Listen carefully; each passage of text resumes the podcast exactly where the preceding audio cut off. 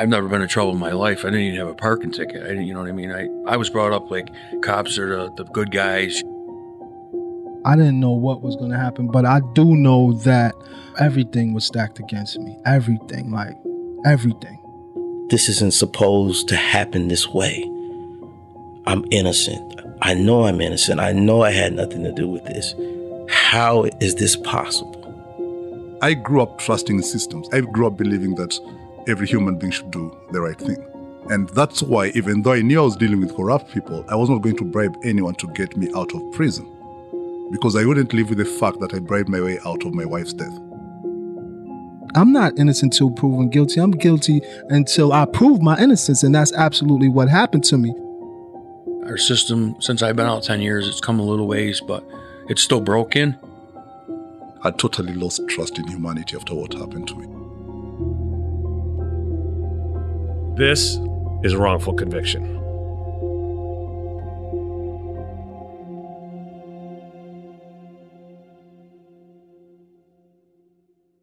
MTV's official Challenge podcast is back for another season. And so are we. I'm Tori Deal. And I'm Aneesa Ferreira. The wait is over, guys. All Stars 4 is finally here. And this season takes it to a whole new level. Old school legends, modern power players, and ex lovers are all competing in Cape Town, South Africa for the prize of $300,000. And we're going to be right here along with you fans, covering every episode on the podcast. Listen to MTV's official Challenge podcast on the iHeartRadio app, Apple Podcasts, or wherever you get your podcasts. Bring a little optimism into your life with The Bright Side, a new kind of daily podcast from Hello Sunshine, hosted by me, Danielle Robay, and me, Simone Boyce. Every weekday, we're bringing you conversations about culture, the latest trends, inspiration, and so much more. I am so excited about this podcast, The Bright Side. You guys are giving people a chance to shine a light on their lives, shine a light on a little advice that they want to share. Listen to The Bright Side on America's number one podcast network, iHeart. Open your free iHeart app and search The Bright Side. Hi, listener. I'm Carole Fisher, the host of The Girlfriends, Our Lost Sister. I'm so excited for you to hear the brand new season where we're uncovering a 35 year old mystery.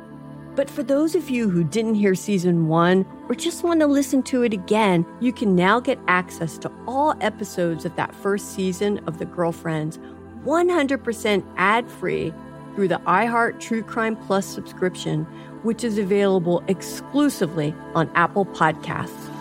You'll also get access to every single episode of The Girlfriends, Our Lost Sister, ad free and one week early, only available to iHeart True Crime Plus subscribers. So, what are you waiting for? Head to Apple Podcasts, search for iHeart True Crime Plus, and subscribe today.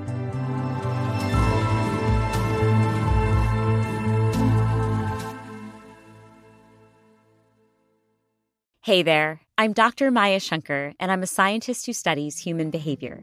Many of us have experienced a moment in our lives that changes everything, that instantly divides our life into a before and an after. On my podcast, A Slight Change of Plans, I talk to people about navigating these moments. Their stories are full of candor and hard won wisdom. And you'll hear from scientists who teach us how we can be more resilient in the face of change. Listen on the iHeartRadio app, Apple Podcasts, or wherever you get your podcasts.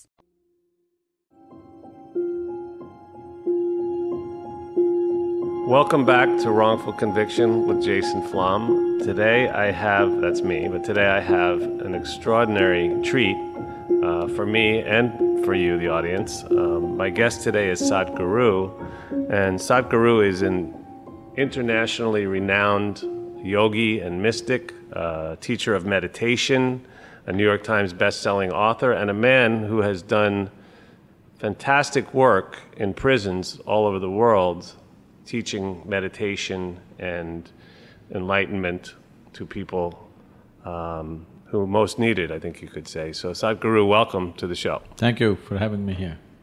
So, this is so exciting because the idea of being able to explore this aspect of the mind and the you know the, the mind inside the prison and, and how to transcend these most terrible circumstances, which I've heard you talk about in videos. it's something that I think can help people both on the inside and the outside, family members as well, but everybody.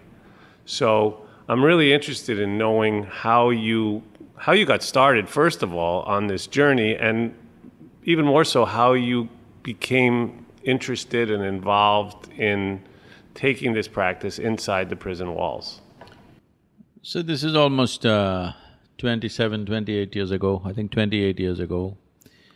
There was a ladies' club in Coimbatore city where we are located now.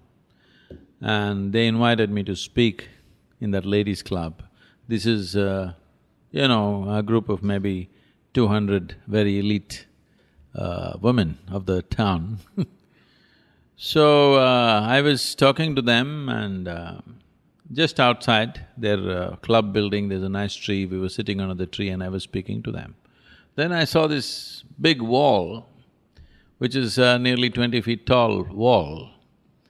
I looked at the wall and said, why such a big wall here? And the fantastic thing is none of them knew.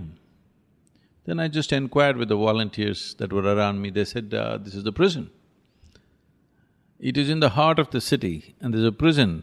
These ladies, their club, the… you know, one part of their club is touching the wall and they don't know it's a prison. And then I discovered the road, the main road in the city is called Jail Road. Jail Road? Yes. Then I said, I would like to meet those people who are on the other side of the wall, I would like to do something with them. I would like to see who are they. Then we discovered uh, the superintendent of the prison was somebody who was known to me. Then I tried to put an application saying that I would like to come and do something. So you were breaking into the prison? Yes breaking into the prison is not easy. It took me over two years to get inside. I did not have the qualifications. and, and, what was your application when you were saying that uh, I want to go inside because uh, Because uh, I said I would like to do something with these prisoners and see who they are.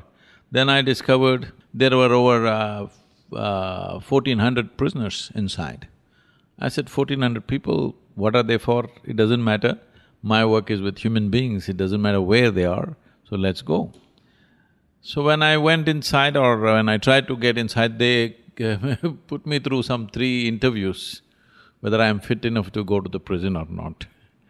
And uh, They've said, uh, Sadhguru, don't waste your time here, these guys, you just can't do anything with them. Every Sunday, some Christian priest comes, all they do is mischief, and Friday, some Islamic guys are coming, no good, and on other festival days and other things, the Hindu people are coming, it's no good. Nothing, you can't teach them anything, you can't do anything with them, all they understand is just beating, punishment, this is all. You don't waste your time here. Well, let me ask you, this prison, was this considered a maximum security prison? It, it is. And so the people there are mostly in for murder or violent uh, crimes? Nearly, uh, nearly uh, probably 600 to 700 them, of them are for murder, but largely long-term prisoners. Long-term means in India, anything over uh, eight years is considered long-term prison. So, uh, I said, give me a chance, let me just talk to them. It took me little over two years to convince them that they should let me in. So when we went in, uh, there were uh, twelve wards, you know. In each ward, uh, there is something like 130 to 140. So we picked a ward which had over 200 prisoners, the largest ward, and this is… Uh, everybody has come there for life imprisonment. This means they have done either murder or more. So, uh, I said, let me do this.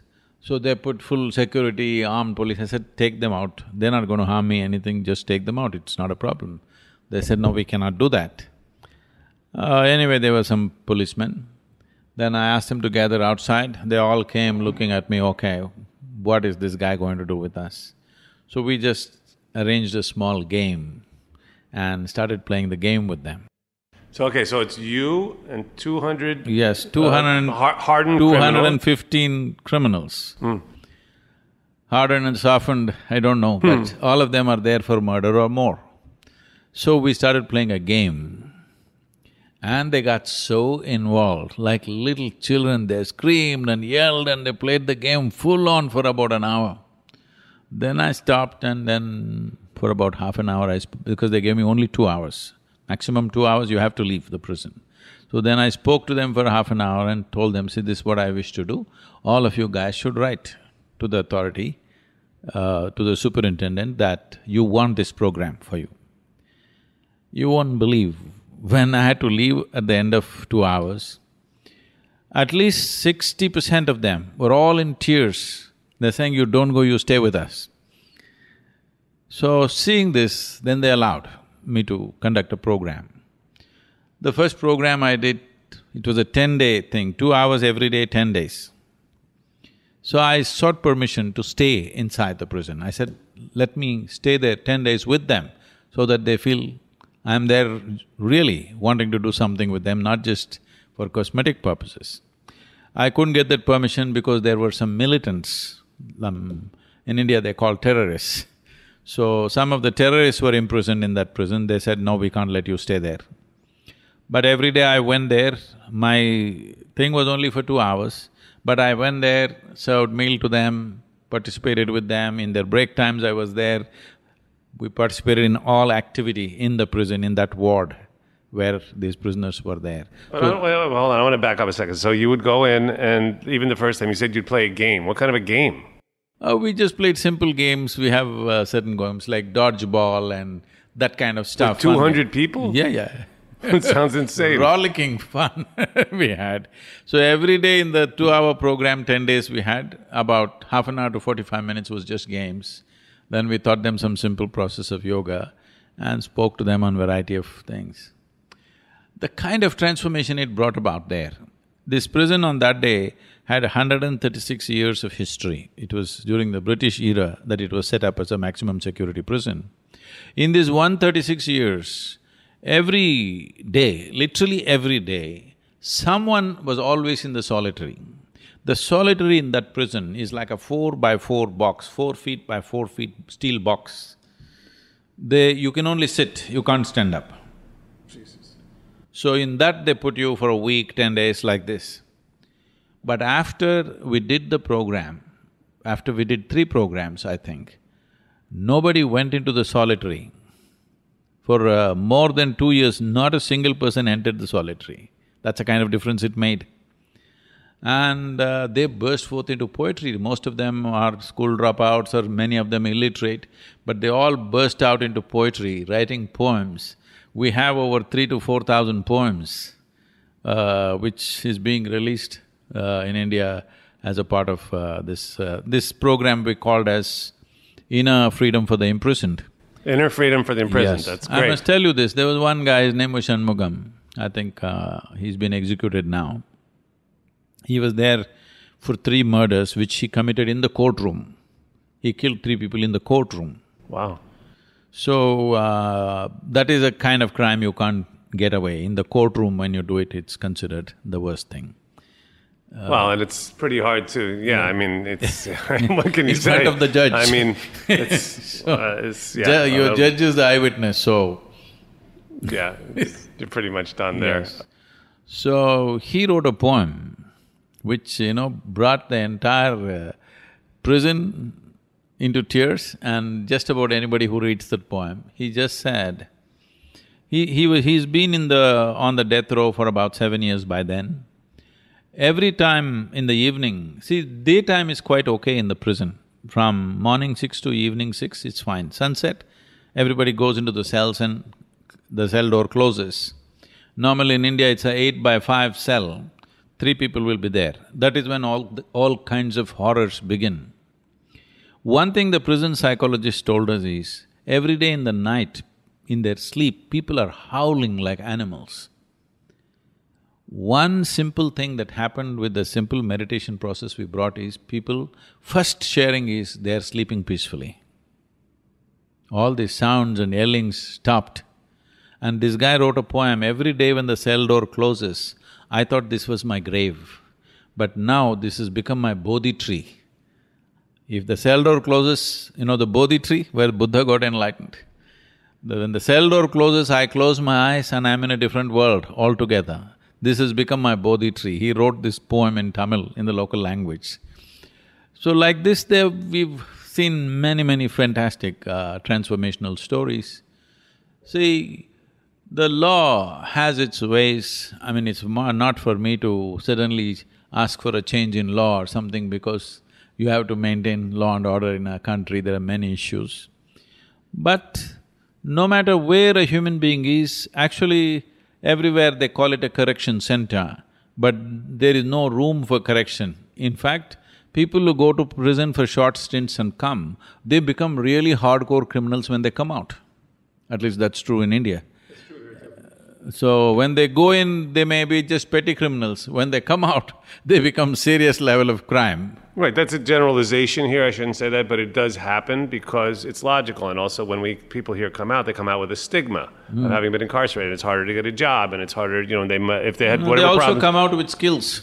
Right. Yeah, yeah, they may learn criminal skills. Yes. But I want to say too, just to, uh, not to interrupt your flow here, but today is a, is a particularly uh, interesting day for you to be here because, as we were discussing before, today is the day when uh, Washington State abolished the death penalty, becoming That's the, wonderful. the 20th state in America to to do so, and ho- hopefully we'll get all 50 because it's preposterous that we and it's it's disgusting that we as a country still execute people. It's also the eve of, and you brought this up. You know, we call it correctional, as you said, but it's just punitive. All it all we do is punish people. I mean, there are some little programs here and there, but they've been cut back and cut back and cut back um, which of course is crazy too, because the more we invest inside the prisons in helping people to better themselves and to advance themselves spiritually, as you do, or educationally, or whatever it is, um, the better chance they have of not reoffending and becoming productive citizens and paying taxes and, and not uh, causing problems on the outside. And to that end, today, uh, uh, tomorrow, a group is going um, of, of about 30 correction officials. My friend Dan Slepian is going with them uh, to tour prisons in Scandinavia and parts of Europe to see how they do it there, because there they focus on rehabilitation and they do it right.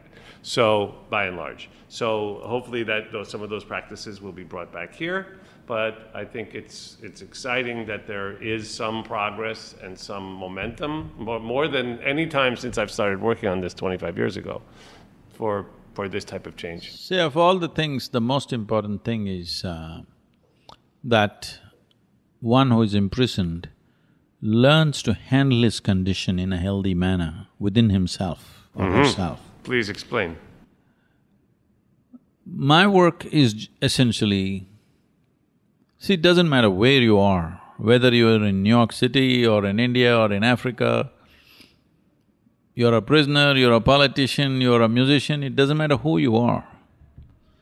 Essentially, every human being has the right to be joyful and peaceful.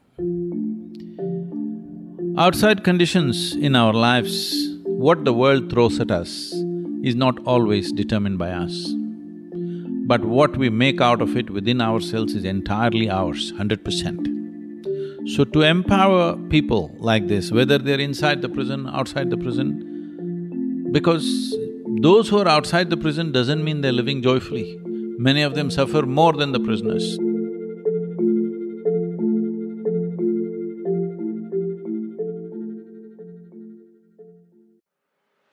I'm Elliott Connie, and this is Family Therapy.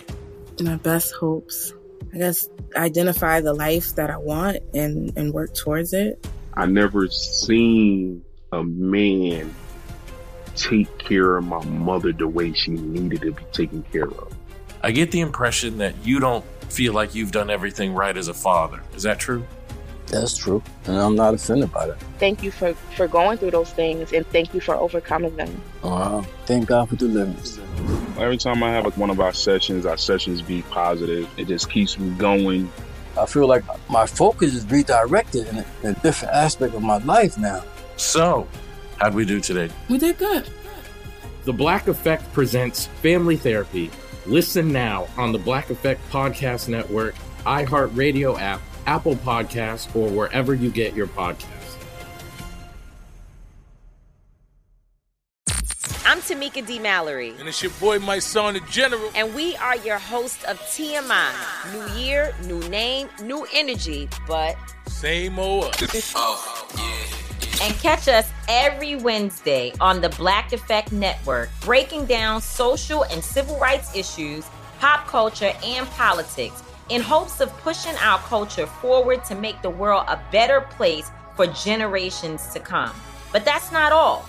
We will also have special guests to add their thoughts on the topics, as well as break down different political issues with local activists in their community. If you like to be informed and to expand your thoughts, listen to TMI on the Black Effect Podcast Network, iHeartRadio app, Apple Podcasts, or wherever you get your podcasts. That's right. Something that makes me crazy is when people say, Well, I had this career before, but it was a waste. And that's where the perspective shift comes that it's not a waste, that everything you've done has built you to where you are now.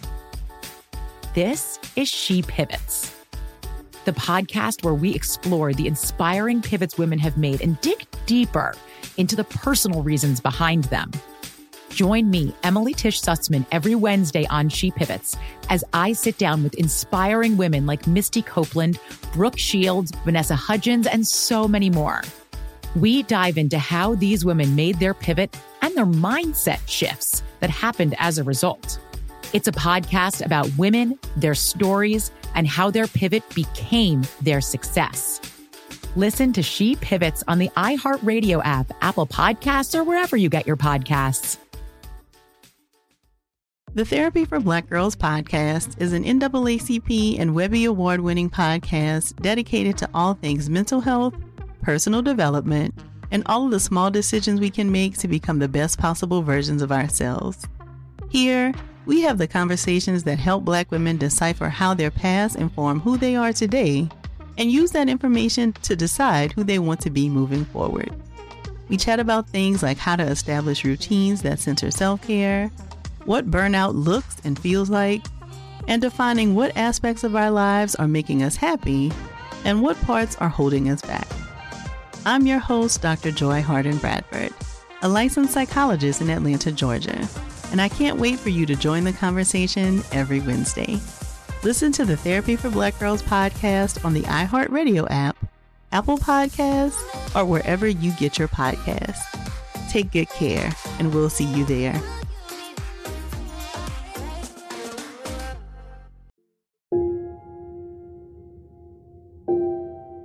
When I went into the prison in uh, Coimbatore, where I personally worked, after that we trained teachers and now in the last twenty-three years it's become a mandatory program in southern Indian prisons. What I saw was, see, uh, when you go into the prison, it's a pretty organized place.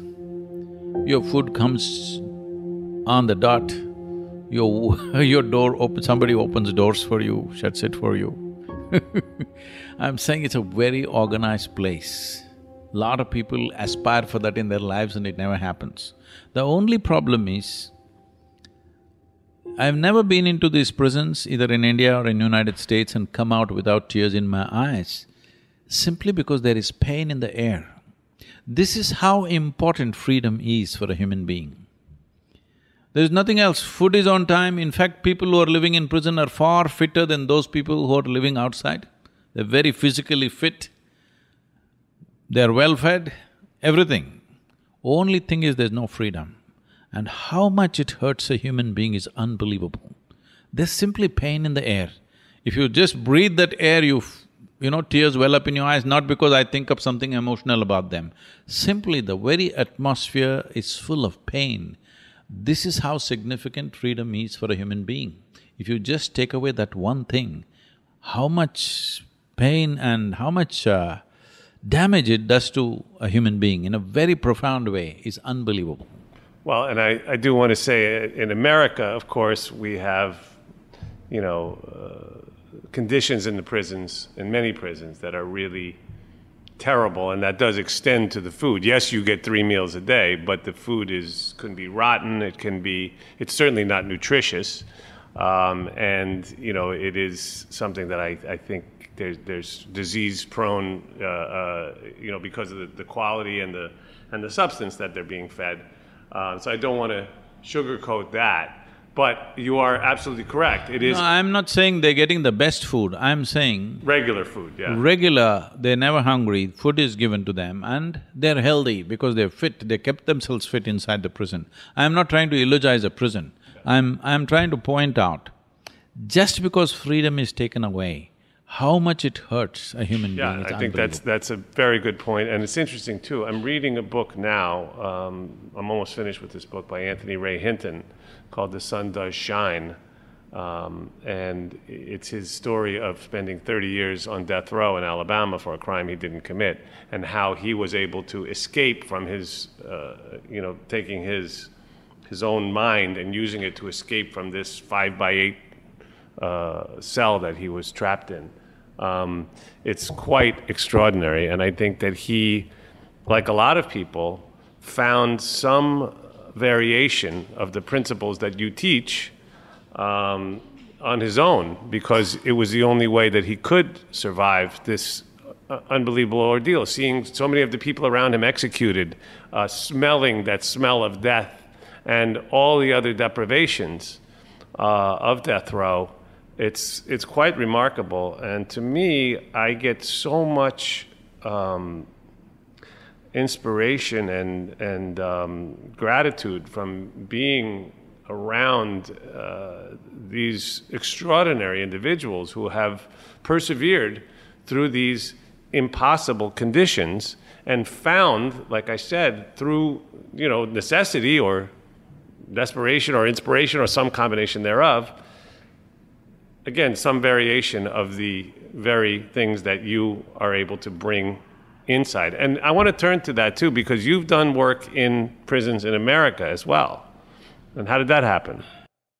Um, when I came to uh, Nashville, because we kind of centered around Nashville, I visited this old prison from the uh, kind of colonial times, and they took me into this place where uh, where the executions happen. Just the just the energy that the stones around, the stone walls have absorbed and still exude is so terrible. So right there I decided we need to go into the prisons and do something.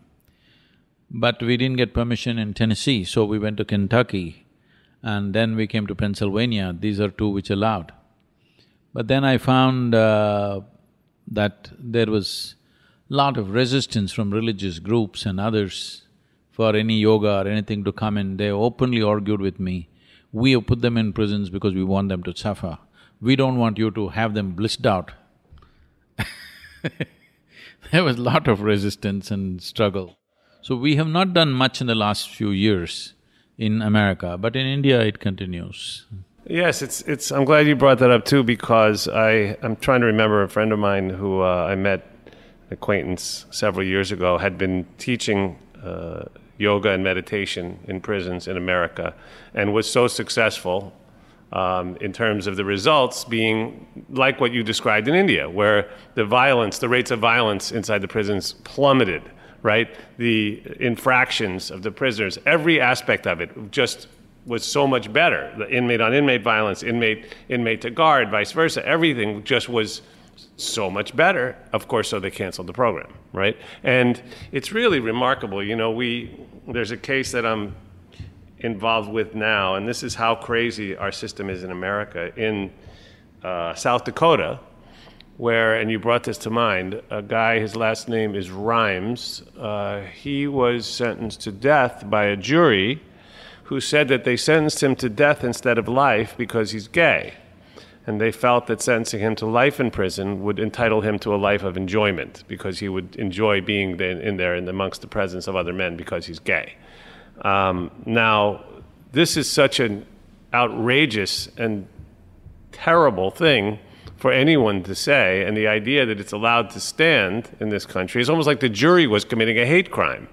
Um, so many of us are working now, including people at the Innocence Project, on trying to get clemency from the governor um, because it's it's it's it's an extreme version of what you were talking about. The idea that we sit there and say, well, we don't want there to be any joy of any kind or any, and and you contrast it with places like Norway, right, where in Norway, the guards are trained for two years.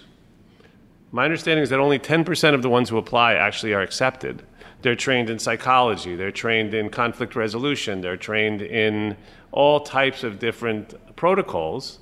And when people are brought to the prison, the warden gives a speech where he says something along the lines. First of all, the guards sing a song, and then, and some people listening are going to say, "Well, this is outrageous. This is too much. We can't do that. It's too nice, or whatever, whatever." But this is the way they do it over there. And the warden says, makes a speech and says something like, "Well, I recognize that you're people, you're human beings like me, and when you come out, you might be my neighbor." Therefore, I want to treat you as my equal and treat you as, you know, with dignity, so that when you are done with your sentence, so you'll come out. And, the intention of correction is very alive. That's what it means. yes, over there, it's a very, very. And in Germany, it's true too, where they have uh, the, the cells have locks, but they lock from the inside. You know, how, how different is that, right? What a simple change. They lock from the inside so you That's could have privacy. Huh? That's a home when you lock from inside. It's a home. I mean, you don't want to be there, right? I don't want to be there. You don't want to be there. No, no right-minded person wants to be there. But at least, again, it provides a certain level of dignity that allows for, and it's quite opposite from that the way poem, we do it that here. poem that he wrote about every time the cell door closed, it felt like my grave. In that, he describes the clang of the bolt when they damn the door and clang, crack, they lock it. He, he, he, he always thought it's his death knell, you know. When he heard that sound, he thought life is over every day. It's, it's just the way somebody locks the door from outside. If you could lock it from inside, it's a world of difference. It's a world of difference, and again, the recidivism rates in these countries are so much lower than ours, because, partially because of the fact that these people are treated as human beings when they go there. And, you know, here, and of course, I, I do want to touch on this too, and I'm interested in your take on this, because in America, we treat people with mental illness as pariahs. Um, and we lock them up instead of treating them for the syndromes that they suffer from. Now, I'm not saying that if someone's mentally ill and they go and kill, you know, people that they shouldn't be punished in some way. Um, but uh, and I, like you, believe in a system of law and order. I do think we need a justice system. We need to be a free society, but we also have everyone is is entitled to be safe.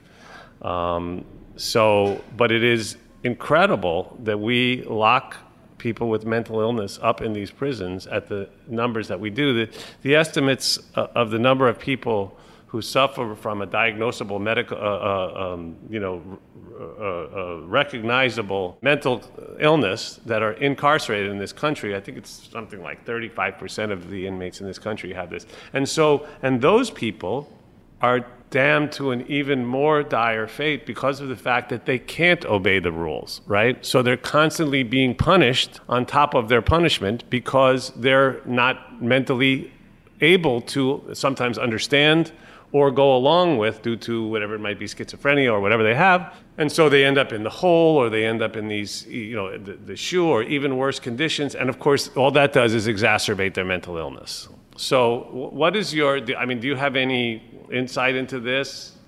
See, um, the thing is, in the defense system of when people want to, lawyers want to defend their clients of uh, very terrible crimes that have been committed, the first step that they take is mental disorder, because it's the easiest way to get away.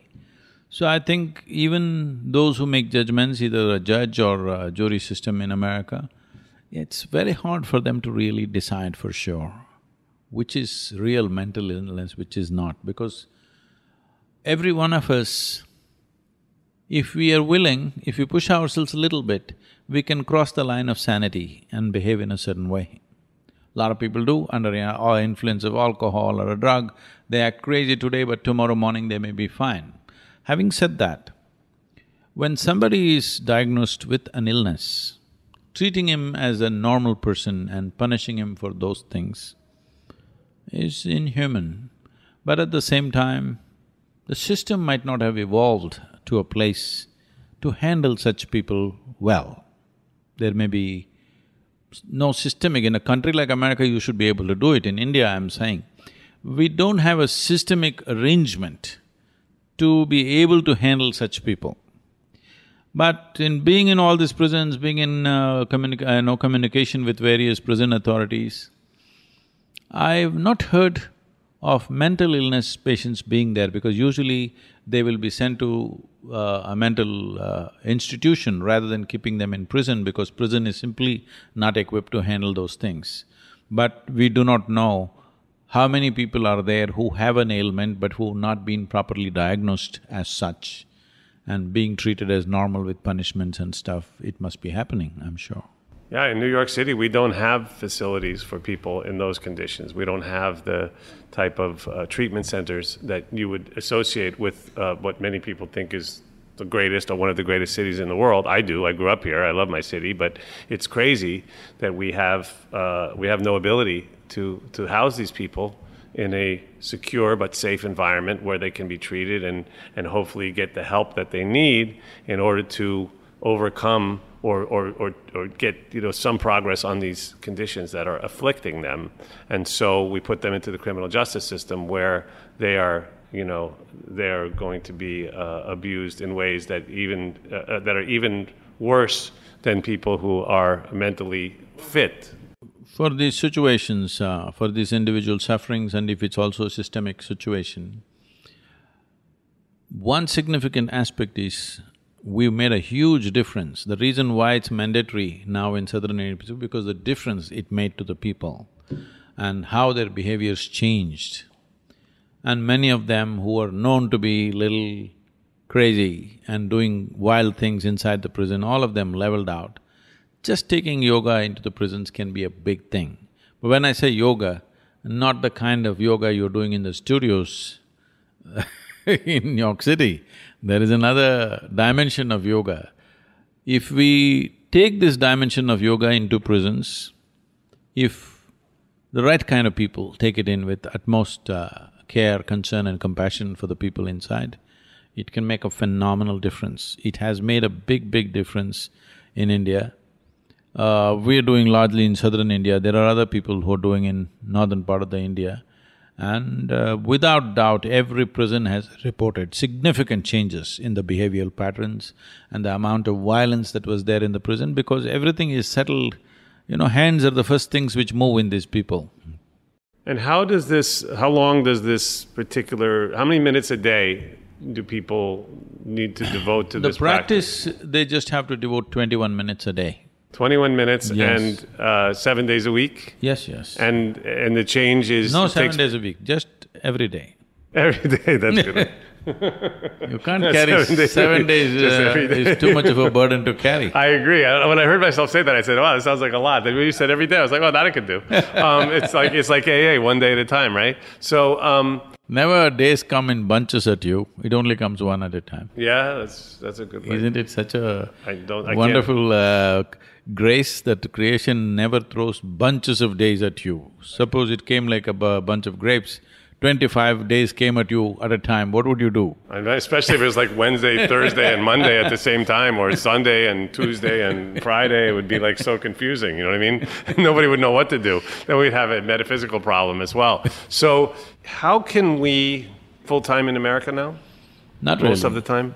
No, I have uh, teams of people here, volunteers. So we need to figure out a way to work together to bring this um, teaching inside more prisons here and see if we can, you know. I think this would work much better on East Coast and West Coast, but most of the work that we tried to do, we did it in the Midwest and uh, the levels of resistance. See, the I think uh, when we attempted this also about eight, ten years ago, from then to now, I think the opinion of what yoga is has changed dramatically in America.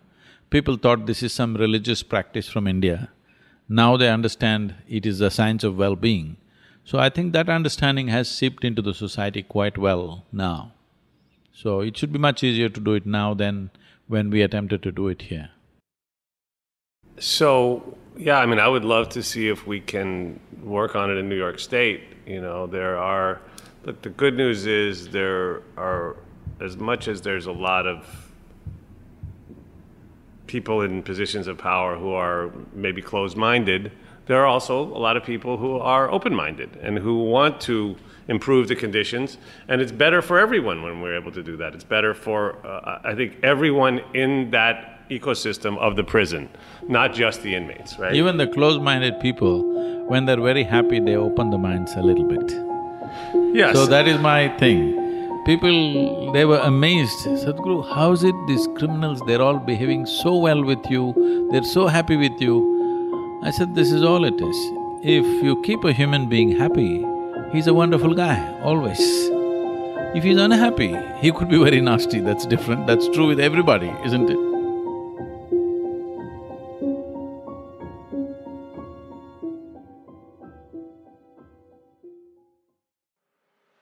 I'm Elliott Connie, and this is Family Therapy. My best hopes. I guess identify the life that I want and, and work towards it. I never seen a man take care of my mother the way she needed to be taken care of. I get the impression that you don't feel like you've done everything right as a father. Is that true? That's true. And I'm not offended by that. Thank you for, for going through those things and thank you for overcoming them. Uh, thank God for deliverance. Every time I have like one of our sessions, our sessions be positive. It just keeps me going. I feel like my focus is redirected in a, in a different aspect of my life now. So, how'd we do today? We did good. The Black Effect presents Family Therapy. Listen now on the Black Effect Podcast Network, iHeartRadio app, Apple Podcasts, or wherever you get your podcasts. I'm Tamika D. Mallory. And it's your boy, Mysonne, the general. And we are your hosts of TMI. New year, new name, new energy, but same old us. oh, yeah. And catch us every Wednesday on the Black Effect Network, breaking down social and civil rights issues, pop culture, and politics in hopes of pushing our culture forward to make the world a better place for generations to come. But that's not all. We will also have special guests to add their thoughts on the topics, as well as break down different political issues with local activists in their community. If you like to be informed and to expand your thoughts, listen to TMI on the Black Effect Podcast Network, iHeartRadio app, Apple Podcasts, or wherever you get your podcasts. That's right. Something that makes me crazy is when people say, Well, I had this career before, but it was a waste. And that's where the perspective shift comes that it's not a waste, that everything you've done has built you to where you are now. This is She Pivots, the podcast where we explore the inspiring pivots women have made and dig deeper into the personal reasons behind them. Join me, Emily Tisch Sussman, every Wednesday on She Pivots as I sit down with inspiring women like Misty Copeland, Brooke Shields, Vanessa Hudgens, and so many more. We dive into how these women made their pivot and their mindset shifts that happened as a result. It's a podcast about women, their stories, and how their pivot became their success. Listen to She Pivots on the iHeartRadio app, Apple Podcasts, or wherever you get your podcasts. The Therapy for Black Girls podcast is an NAACP and Webby Award winning podcast dedicated to all things mental health, personal development, and all of the small decisions we can make to become the best possible versions of ourselves. Here, we have the conversations that help Black women decipher how their past inform who they are today and use that information to decide who they want to be moving forward. We chat about things like how to establish routines that center self care, what burnout looks and feels like, and defining what aspects of our lives are making us happy and what parts are holding us back. I'm your host, Dr. Joy Harden Bradford, a licensed psychologist in Atlanta, Georgia, and I can't wait for you to join the conversation every Wednesday. Listen to the Therapy for Black Girls podcast on the iHeartRadio app, Apple Podcasts, or wherever you get your podcasts. Take good care, and we'll see you there.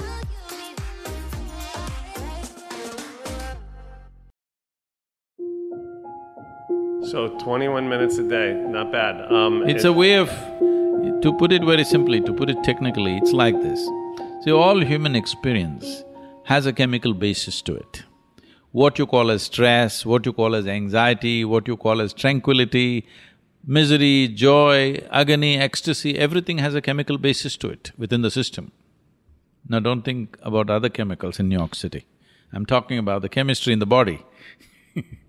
So every human experience has a chemical basis to it.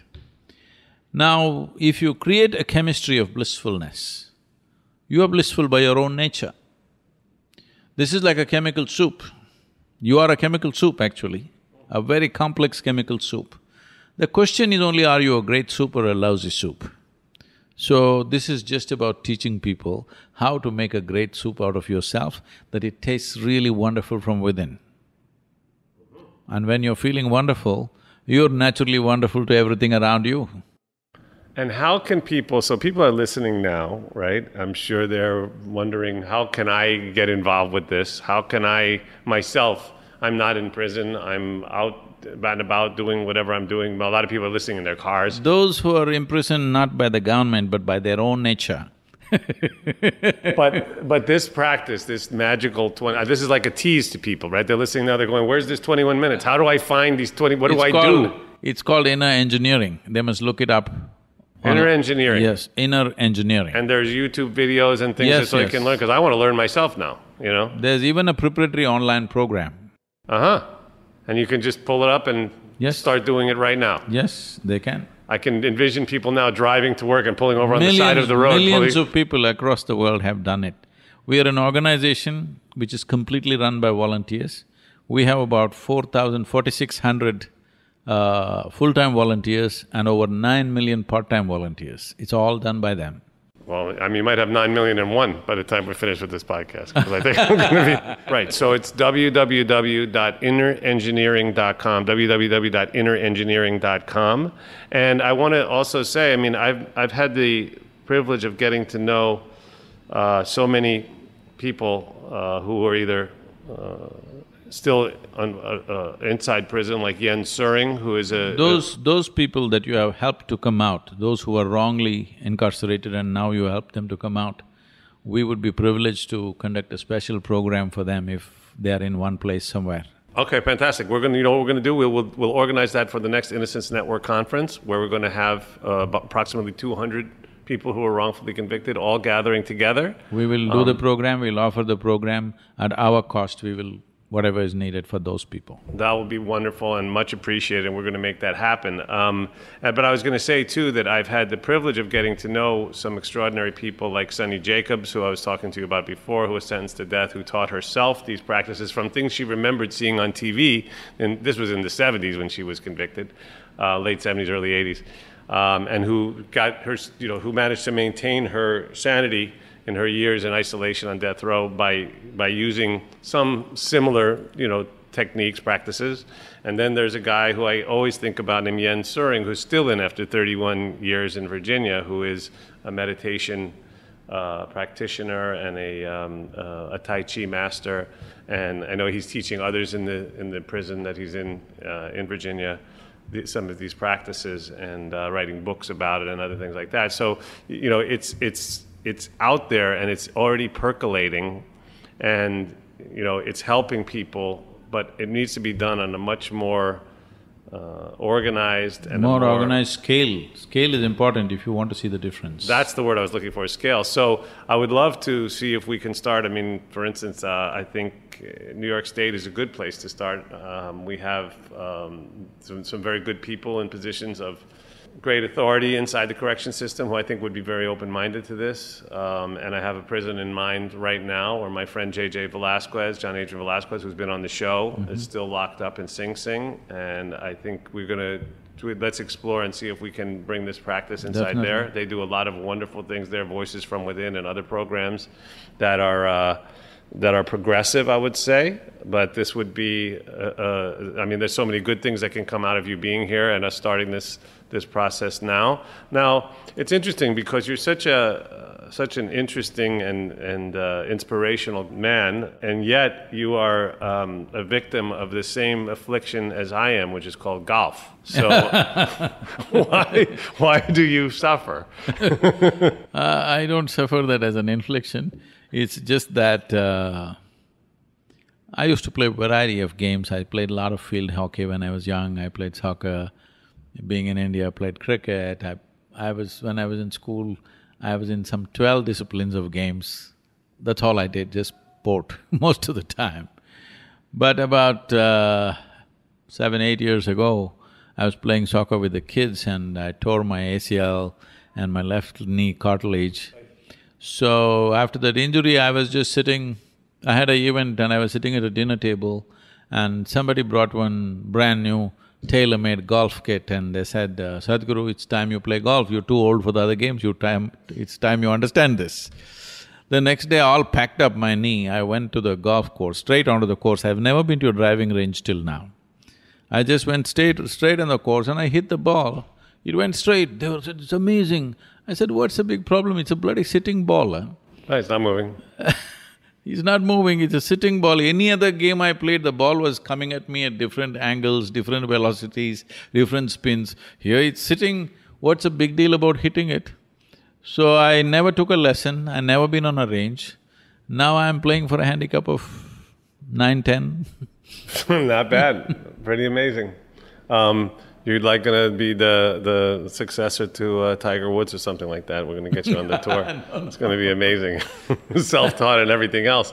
Um, so, and I think we may uh, we may have to go out and, and hit some balls together tomorrow. Um, I think the weather is going to cooperate, so that's the plan, and I'm excited about that. We'll, uh, that. We'll, the ball will sit there and wait for us, and we will go out there and address it properly. The ball never goes anywhere, it sits and waits. Yeah, and it doesn't know who we are either until we hit it. And it is amazing because when people ask me about golf and they say, um, we're getting way off topic here, but people who don't play golf, they ask me, why like, why do you do this? This is a waste of time, four hours, this, that, the other thing. I go, well, first of all, you're out there in nature. It's beautiful. It's grass and water and trees and birds and air and whatever. It's just very nice, you know, nice day, whatever. You're with friends, it's social.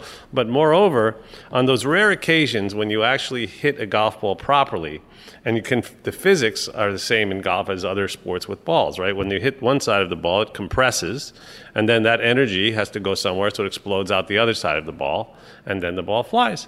And on that rare occasion when I have had the privilege of hitting it properly, you can actually feel that compression, and it goes through the, the ball to the club into your hands and through your body into your soul and connects you to the center of the universe in whoa, a way that is whoa, whoa, that's my that's my definition. I don't know. It does like I said, it happens maybe once every few rounds, but that shot is what I live for when I'm out there. You know, it's just such a great, amazing feel. And then, unlike other sports, you don't have to run. Nobody tackles you. Nobody Nobody's you. Nobody's trying to take your ball. you just go and walk and look and t- catch catch up with the ball and think a little bit what kind of shot. And there's a very nice uh, little breeze. That's nice, nice, nice. So hopefully tomorrow we'll have that experience. I can't guarantee it, but we'll see what it happens. freaks people mainly because they got nobody to blame. No. For the ball that went into the lake, they know it's them. That's true. That's what you see people freaking because they know if it's any other game, you can say the other guy did it. Here, there is nobody else. When the ball lands in the lake, you know it's just you. That's what makes them pe make people go totally crazy. So there's a strong element of personal responsibility, is what you're, you're hinting at there, which I I can see that. So, um, Sadhguru, before we close, um, I wanted to do the same thing I do when I'm uh, every more or less every episode, which is to ask my guest uh, if if I can just turn the microphone, uh, my microphone off, um, and and thank you again for being here and sharing your um, your thoughts and your experience and your wisdom with uh, with me and with the audience. And then uh, just turn it over to you for any other ideas that you would like to share. So this is something everyone should understand, that everybody is some kind of a prisoner of their own making. Some, unfortunately, by the state, but rest by themselves. When I say prisoner, people have limited themselves in some way, they've drawn their own boundaries. The boundaries may be of gender, race or religion or ethnicity or nationality, we've drawn boundaries that we cannot cross in our own minds, which is the basis of so much of suffering that's happening within human beings. So we need to understand this. As there is a science and technology for external well-being, when I say science and technology for external well-being, if you just look back and see what is the level of comfort and convenience that people enjoyed a hundred years ago and what is the level of comfort and convenience you're enjoying today, it's just unbelievable. No generation ever knew these kind of comforts and conveniences. So we should be the most joyful generation, but such a thing has not happened simply because we've fixed the outside too much, done nothing about our interiority. So as there is a science and technology for external well-being, there is a whole science and technology for inner well-being. You don't have to believe anything, you don't have to belong to any group. If you just learn a few things about how to manage your body, how to manage your thought process, your emotion and your energies, if these four dimensions, your body, mind, emotion and energy take instructions from you, you will live healthy, you will live blissed out, and you will live a powerfully intense life. This is possible for every human being. When it comes to the outside action, no two human beings are equal. What we can do with our body, what we can do with our mind, no two human beings are equal. But when it comes to the inner dimension, all of us are equally capable. Such a thing has not happened to most people simply because they never paid attention to what is within. They thought by fixing the outside everything will be okay. You see the hammer and banging, because they think by fixing the outside everything is going to be okay. We have more comfort and convenience than any generation ever had. In the history of humanity, we are the most comfortable generation ever. But we are almost complaining like neurotic complaint level, simply because we have not done anything about the inner nature of who we are. So, what we are referring to as inner engineering is this possibility. This is not only for people who are in some state of suffering or imprisoned or whatever.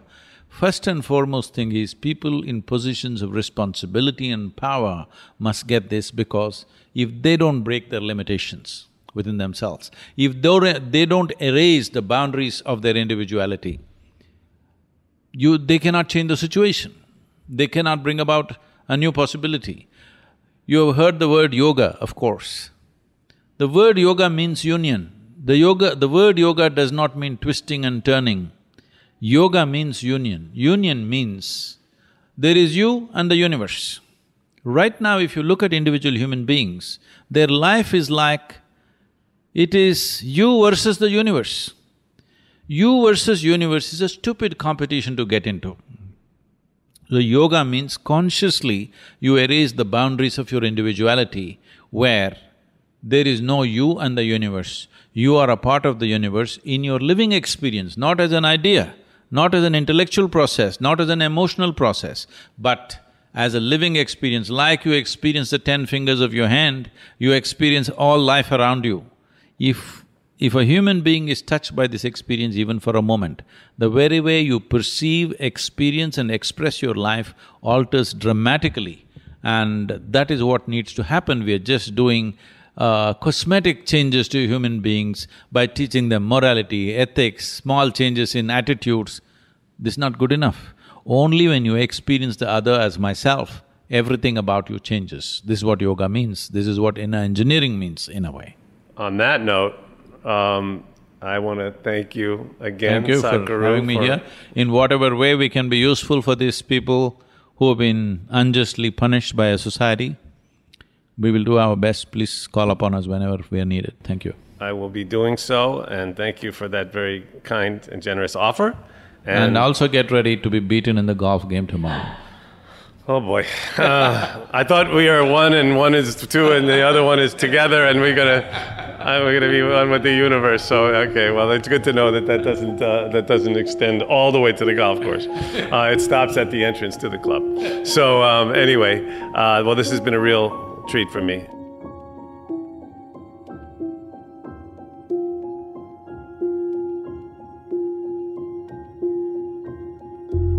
Don't forget to give us a fantastic review wherever you get your podcasts. It really helps.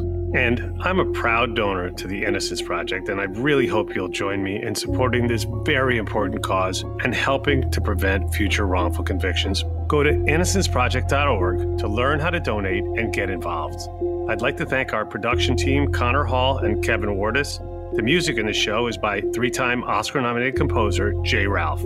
Be sure to follow us on Instagram at Wrongful Conviction and on Facebook at Wrongful Conviction Podcast. Wrongful Conviction with Jason Flom is a production of Lava for Good podcast in association with Signal Company Number One.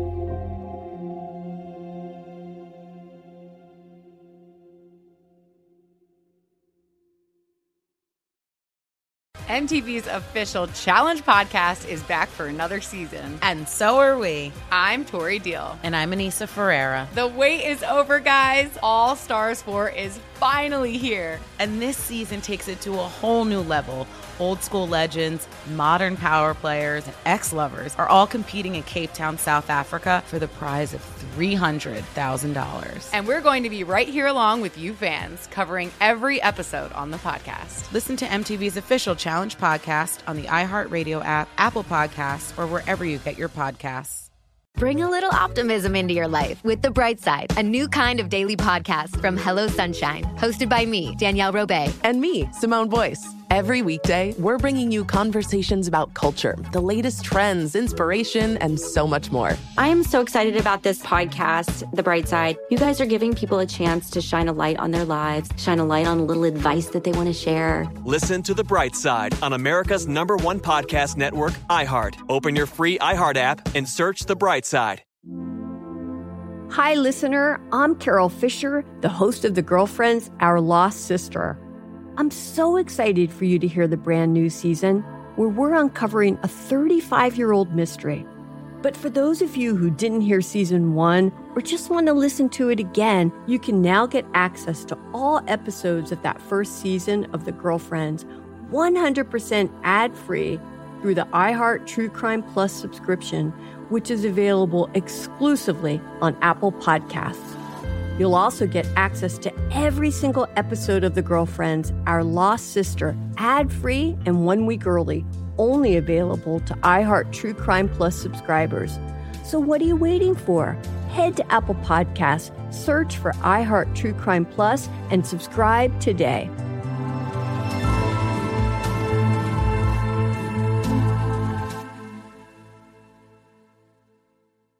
Hey there, I'm Dr. Maya Shankar, and I'm a scientist who studies human behavior. Many of us have experienced a moment in our lives that changes everything, that instantly divides our life into a before and an after. On my podcast, A Slight Change of Plans, I talk to people about navigating these moments. Their stories are full of candor and hard won wisdom. And you'll hear from scientists who teach us how we can be more resilient in the face of change. Listen on the iHeartRadio app, Apple Podcasts, or wherever you get your podcasts.